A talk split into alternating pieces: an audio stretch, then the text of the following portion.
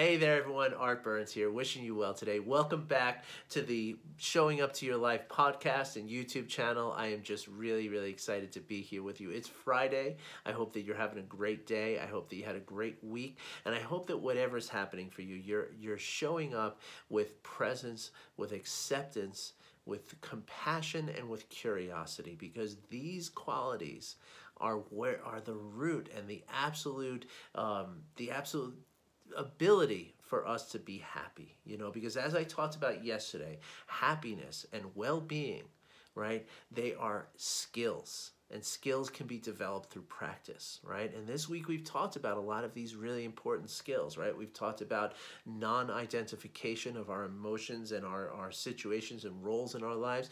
We've talked about uh, compassion, we talked about forgiveness, and we talked about the, the, uh, the four constituents of well being, right? Which is, you know, well being, right? And so, you know, we talked about the four constituents being um, uh, resilience, uh, outlook, meaning uh, the ability to have a positive outlook and to see the positive, uh, you know, potential in people and certain situations and circumstances. And uh, the third constituent is attention, which is the ability to focus our attention on something because a wandering mind is an unhappy mind. And then finally, we talked about altruism, right? That's that fourth cons- constituent, right? Gratitude, uh, I'm sorry, generosity and, and altruism, right? And so those four things are, are the necessary components for our well being, right? So if you're lacking in any one of those four things, then generally speaking, you are not going to be well. And when you're not well, that means that you're experiencing things like stress or depression or anxiety or, you know, a, a whole litany of other uh, aspects of, of, of unwellness, right? And that is going to impact your life. It's going to prevent you from showing up to your life, right? And when we show up to our lives, right? Amazing things are possible. Truly amazing things are possible. I want to share a little story from uh, from a client meeting that I had last night. This just blew my mind. I might start crying talking about this because I'm so happy. I get such satisfaction watching my clients improve and, and just just not necessarily improve, but change their relationship to their lives and watching the things around them just start getting better and going better and going right and being, you know, watching people become happier and more fulfilled and more, you know, just more well, well, right? Their well being is increased. And when, again, when the well being is increased, things just fall into place. So this, this, and I've had plenty of clients that I've watched people change their their relationships of their families and their their parents, their children. I've watched people, you know, completely change their relationship to their their jobs and their employers and their managers and their their reports and all of that. I have even a client who, who shaved 10 strokes off his golf game, right? Like I, I've seen it all. But what my my wonderful friend and client last night said to me just really blew my mind, you know. So, and I do consider my clients friends because we we tend to work for a pretty long time. I mean, generally speaking, I, I have sort of a 12 week program that's like kind of the minimum that, that you need to kind of get this stuff going in your life. And yeah, there are some people who complete the 12 weeks and they're like, okay, Art, I love you. Thanks. It was great. I'll see you soon. Take care. I'll be in touch. But I have several clients who are with me for a long time because it is a continuous process and there's a continuous benefit of having a coach help you to apply these you know the, these concepts into your life and and to and to help you to keep going and keep you know kind of um, you know keep creating the, the, the circumstances and the environment for your well-being and your happiness and your fulfillment because happiness remember is an inside job right? It's not it's not the the things around us that make us happy. It's the happiness from within that makes the things around us kind of you know go well and fall into place, right? So, so my client, I don't want to say her name. You know who you are out there. Uh, I don't want to, uh, you know, want to respect privacy and everything. But, uh, but last night she said it was just at the end of the uh, at the at the end of the session, and uh, it's a group session on Thursday nights, and uh, and she said to me, she was like, if you had told, and and we've been working with each other for over a year now okay? And she told me that if you had told me a year ago that I would have been able to make these changes in my life and, and that my life would look the way it does right now, I would have called you a snake oil salesman and I would have run away from you, right? Because of course I know better than to tell people that because it's it sounds just insane, right? It sounds absolutely unreasonable to think that people can change things, right? But this client, again, I want to respect her privacy, but she has made enormous changes in her life, right? Enormous changes in her life. She's gotten back together with family. She's, you know, gotten, a, you know, a career change. She's sold a house and bought a house and moved across country. She's done so many amazing things, right? And of course, you know, none of this was necessarily planned either, right? That that's kind of the point, right? It's like, no, I'm not going to teach you how to sell a house and buy a house and change a job and all that. That's I, I'm not an expert on any of that,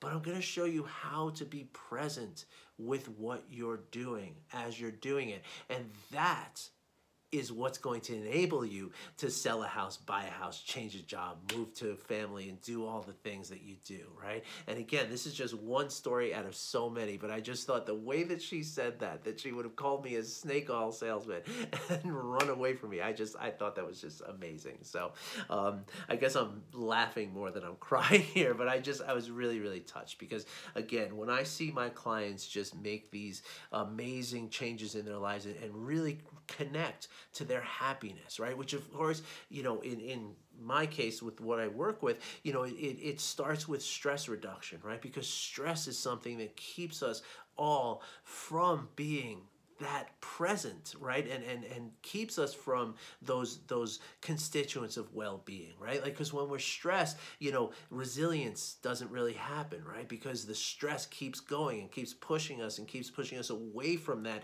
that that you know baseline of, of where resilience would bring us back to right? Um, outlook you know when we're in the stress response and 77% of american adults live with chronic stress meaning every single day they're getting into stress they don't have a positive outlook because you're driven by fear at that point. You know you're, you're driven by by the, the the thinking of the worst possible case outcome right um, attention. You know, that's something that people under stress really struggle with. And in fact, the, the mechanism of the brain, when you're in that stress response, the mechanism, mechanism of your brain precludes and prevents you from holding your focus. That's why people who are stressed are constantly thinking of the future and the past, constantly and I'm one of I used to be one of them, so I know, right? And then finally, generosity and altruism. Again, when you're in stress, right? You're in survival mode. You're thinking only about yourself. You're not thinking about what you can do for others. So therefore, things like generosity and compassion and, and altruism, along with compassion and forgiveness and all the other things that I talk about, which are so essential to our well-being, gone there's no none of that for someone who's dealing with chronic stress on a high level, right? Which again, almost eight out of 10 eh, American adults are experiencing, right? So, so you know people who are feeling that way if it's not you yourself, right? And so, and so that's why this is so, so urgent, right? Because so many people are out there. And the problem is, right? And this is why I, call, I talk about showing up to life, right? That when you're in that stress response, right? And you're in that survival mode, you're not there for the for life right? You're not there for the people in your life. You're not there for the, the pets in your life. You're not there for the, the job in your life. You're not there for the, the cars and the everything, all that stuff that you have. You're, and, and what makes up your life you're not there for it because you're in this survival mode and you're looking out for what you know what you need to do to, to escape right? And that's the problem right? And because and that's why the first thing that we do is we get that stress down right? And that's one of the most beautiful aspects of mindfulness right? The the ability to to reduce our stress and that really comes from from the very basic sort of the the, the thing that makes all of this possible right? The thing that makes the forgiveness possible, the compassion possible, the four constituents of, of well-being possible, the non-identification, you know, the thing that makes it all possible is the simple concept of non judging awareness. All right, that's it, and, that, and that's actually what you know. That that's a a, a way to describe it to define mindfulness. You know, there's di- many different ways that people have chosen to to define mindfulness over the years, right? So you have somebody like Jon Kabat-Zinn who takes a very sort of um, you know uh, you know scholastic or scholarly kind of uh, approach to the definition. He calls it paying attention on purpose in the present moment, non-judgmentally right? That's Jon Kabat-Zinn's, uh, um, uh, you know, definition of what mindfulness is. And then you have somebody like Jack Kornfield who uses a much more poetic uh, way to, to, to describe it. And he calls it non, uh, he calls it loving awareness, right? Which is, you know, love is arguably the absence of judgment, right? When you love something, you don't judge it, you accept it for what exactly what it is, right? And so and so that's what we're talking about, right? That that non-judging awareness moment to moment is what mindfulness is all about. And so let's talk about non-judging awareness for a few moments. And I've, I've done this, you know, in other videos, so you can certainly search through the other videos on the YouTube channel or the podcast audios and, and find more uh, versions of this kind of, uh, you know, talk here, right? But it's so essential and it's so important that I, I feel like it's worth, you know, kind of, uh, you know, re revisiting right and and especially because again the non-judging awareness is what makes all of the things that I've talked about these last four days makes it possible. In fact, it makes everything that I talk about in this podcast and in this YouTube channel possible, right? Is the non judging awareness. So, what is non judging awareness? You know, a, a, lot of times when we when I mention the word non judging, right? People you know have a tendency to consider that in the context of a moral judgment kind of thing right? So so sometimes i get people i see people kind of like step back like whoa whoa what do you mean? Like you know like i think certain things are right and certain things are wrong and those are the the the principles that guide my life and i'm not going to give those up and i'm not asking you to. And that's great right? Like i'm not asking you all of a sudden to be like okay yeah you know i can kill somebody or i can do something you know incredibly you know immoral in my opinion and that's going to be okay and that's going to reduce my stress? No, no, no. That's not it at all. Not even close, right? When we talk about non judging awareness, in fact, moral standards will, will even be increased and more clear when we truly practice non judging awareness. So, when we talk about non judging in non judging awareness, we're talking about the tendency that we have as human beings to label our experiences right? Now these experiences can be anything from going to school and taking a test uh, going on a on a sales call for work uh, or our thoughts, our emotions, our sensations of our body, right? We have as human beings, and this is something we're taught to do from a very early age, right? We're taught to label our experiences, right? Unwittingly, we're taught to do it, but we are taught to do it.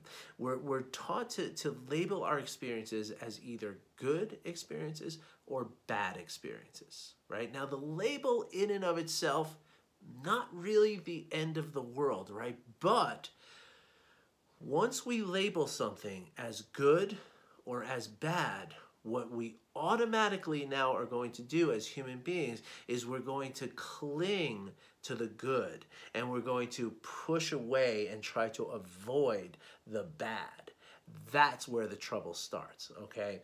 When we are clinging to something good, right? What's ha- what happens then that triggers that fear-based stress response right? Because we're worried about losing something that we really want right? And so and again when we consider losing something that we really want right? Like just think about what that sentence is saying right? We have it right now right? This thing that's happening that we judge as good is happening right now so there's nothing to lose right? It's it's here with me right now as soon as I think about what if something happens and I lose it, I'm all of a sudden in the future, right? Or I might be in the past. I might be thinking about like, well, why didn't I prepare better for this so that I, you know, whatever. But the thing is that you're not right here, right now, right? And, and as soon as you start thinking about an outcome, that's when the emotion of fear sets in And when the emotion of fear sets in, that's when the stress response starts, right? And so that's the clinging to the good. And then the trying to avoid the bad, right, is the same thing, right? Except now we're we're rushing to the future, right? Because we we we are experiencing this bad thing right now and we want it to be over right? Like that's what we're taught about. As soon as as soon as something is bad we need to get it away from us. We need to fix the bad into a good right? So what does that mean? That means i have to get to a future where this bad thing is no longer happening. And then i'll finally be fat, happy and i'll finally be okay right? And so so it's the labeling of things that creates this this clinging and this this aversion that we have right? And in fact it creates a delusion as well right? Because when we label things as good or bad we're all of a sudden uh, you know creating all these different attributes for this thing that aren't really true right? And so let's talk about a couple of ways in which we can apply non-judging uh, or, or how how judgment can be avoided in some of the things that we do in our lives right? So and again this this can be anything from a, an experience to just a thought right one of the ways I, I really like to describe this you know how a thought is just a thought right so if you look at someone and you and you label them as a tall person right they're only a tall person when you're comparing them to someone who is short, right? And then again, that label itself, right? Like if I consider somebody tall, right? Like let's say I have somebody who's six foot six inches tall, right? That's a pretty tall person. It's taller than me, you know, so I'd be looking up at the person, right? And so that is tall, right? But put that person next to a professional basketball player, and all of a sudden, hmm, not so tall, huh? right? And now if if I consider somebody short, right? Somebody who's five seven, right? I'll be looking down at this person. That person to me is short, right? But if I put that person next to a professional jockey, all of a sudden they're looking pretty tall, aren't they? They are certainly if you if you had a five foot seven person in a room full of jockeys, be the tallest person in the room right? If you have a six foot six person in a room full of professional basketball players, you're the shortest person in the room, right? So, so where is it that we get this judgment of, of somebody being tall or somebody being short, right? It's all based on our own perception right? And so therefore, it's much more fruitful and much frankly easier to consider a person is just a person. They're neither tall, tall nor short until you place them in a uh, uh, an environment that that makes them either tall or short, right? Until you take that person, put him in a room full of jockeys, or put him in a room full of basketball players, right? That's the only time when it becomes tall or short, because tall and short are, you know, uh, uh comparative terms, right? So instead, the person is just the person right? And so so when we label something, that's the same thing as judging it, right? Is if I'm if I'm labeling somebody as short, that means I'm judging them to be short, right? But they're not short. They're just a person, right? They're only short when I put them next to somebody who I judge as being tall, right? And so the same thing can apply to our thoughts, right?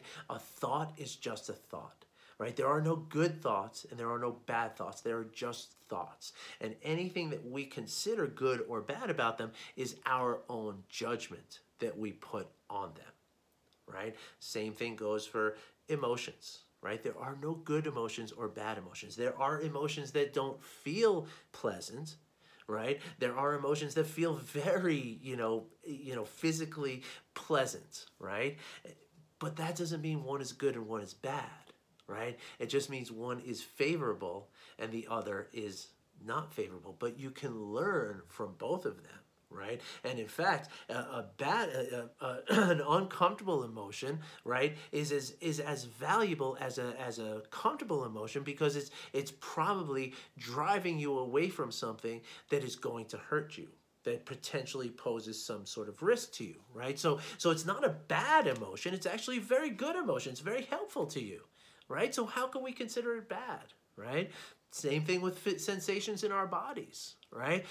You know, and this is something we're really taught as as children and as you know even adults and throughout our lives, right? We're taught that the the the immediate moment, the second that something feels painful, right? What we're doing is we're what we're supposed to do then is to relieve that pain, right?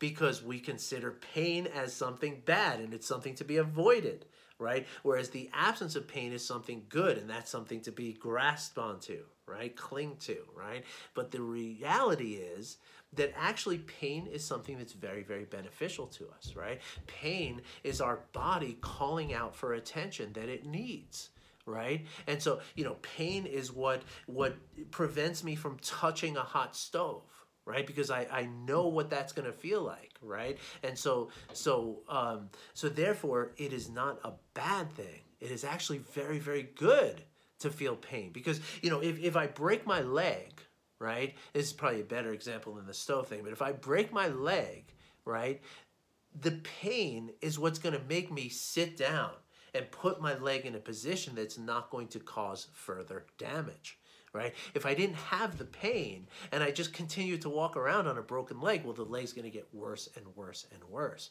And at some point, it's not going to be repairable right like if, if we you know if we, if we didn't know that we had a broken leg and we walked around for a month on it well you know you know your leg wouldn't work very well after that right? Of course that's a silly example. Nobody would ever do that because of the pain right? The pain is what makes you go to the doctor get an x-ray and say oh you got to get a cast on you. We got to set the bone put a cast on it so it heals right? So it's not bad. In fact it's actually quite helpful. So so it's not good or bad. It's helpful right? And so so that's the idea of non-judging awareness. And again non-judging awareness is the very basic building block for all of this everything that i talk about in this in this podcast right? Because non-judging awareness is mindfulness right? So so the thing that allows us to be present the thing that allows us to accept things the things that allows us to let go of, of expectations that we have the thing that allows for compassion right? People are not good or bad they are just people. Their actions might be preferable or or unpreferable. They might be doing you know doing they might be building something or they might be damaging something but that's not the person. That's the person's actions right? And and and this goes back to the non-identification thing right? You know i am not a bad person. I am a person who's done something bad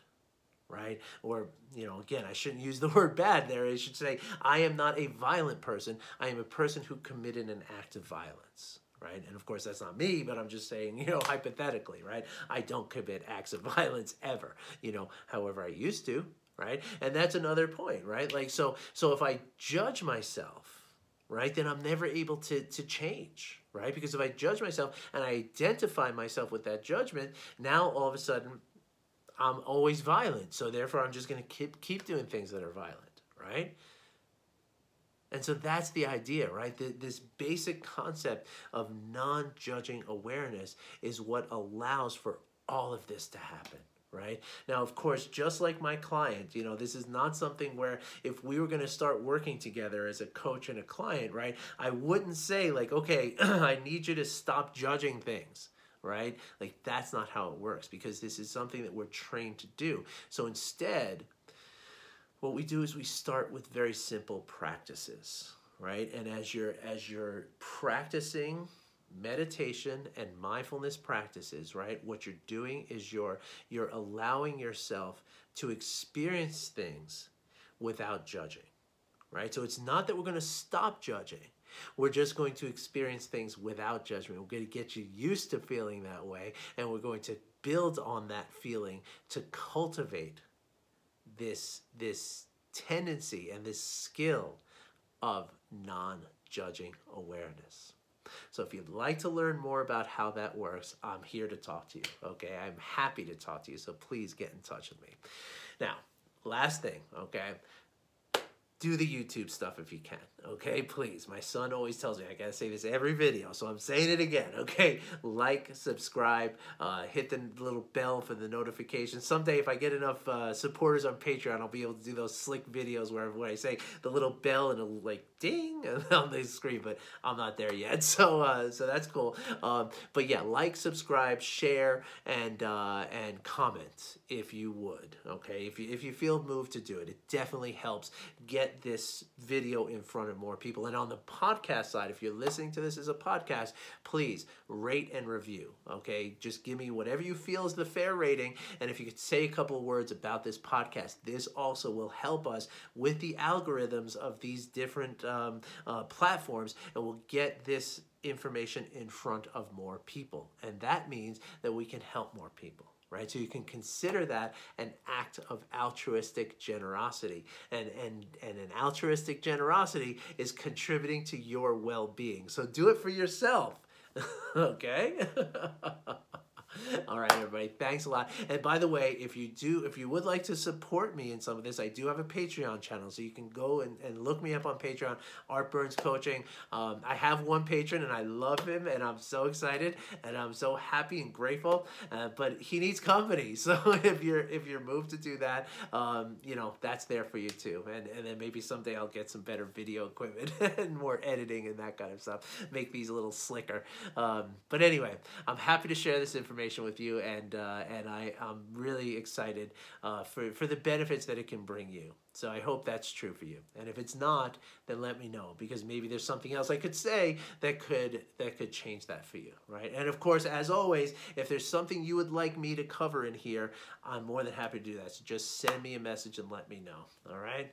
Thanks a lot, everybody. And oh, and last last but not least, if you are interested in working uh, with me as a coach, it's very simple to do so. In fact, I'm currently offering a completely complimentary coaching session okay? All you got to do is go onto my website, artburnscoaching.com, click the little link that says book a, a call, and, uh, and that is a coaching session. And so for no money at all, you just click the link, you pick a day and a time that works for you, we'll be booked, I'll do the rest of the work. You just show up for the meeting and get coached. And, and after you're coached, you might feel like you want more of this coaching right? Like my client who has been doing it for over a year. You know, I have several clients who are doing this for more than a year. Or you might feel like, you know what, that was a great experience, but I don't want any more coaching, and that's fine too. We'll talk about that at the end of the call. And I'd be happy to have that session with you, and you will really enjoy it. I promise you that. All right, everybody. Thanks a lot for listening. I wish you well, and I'll be back again on Monday. Take care, everybody. Bye bye.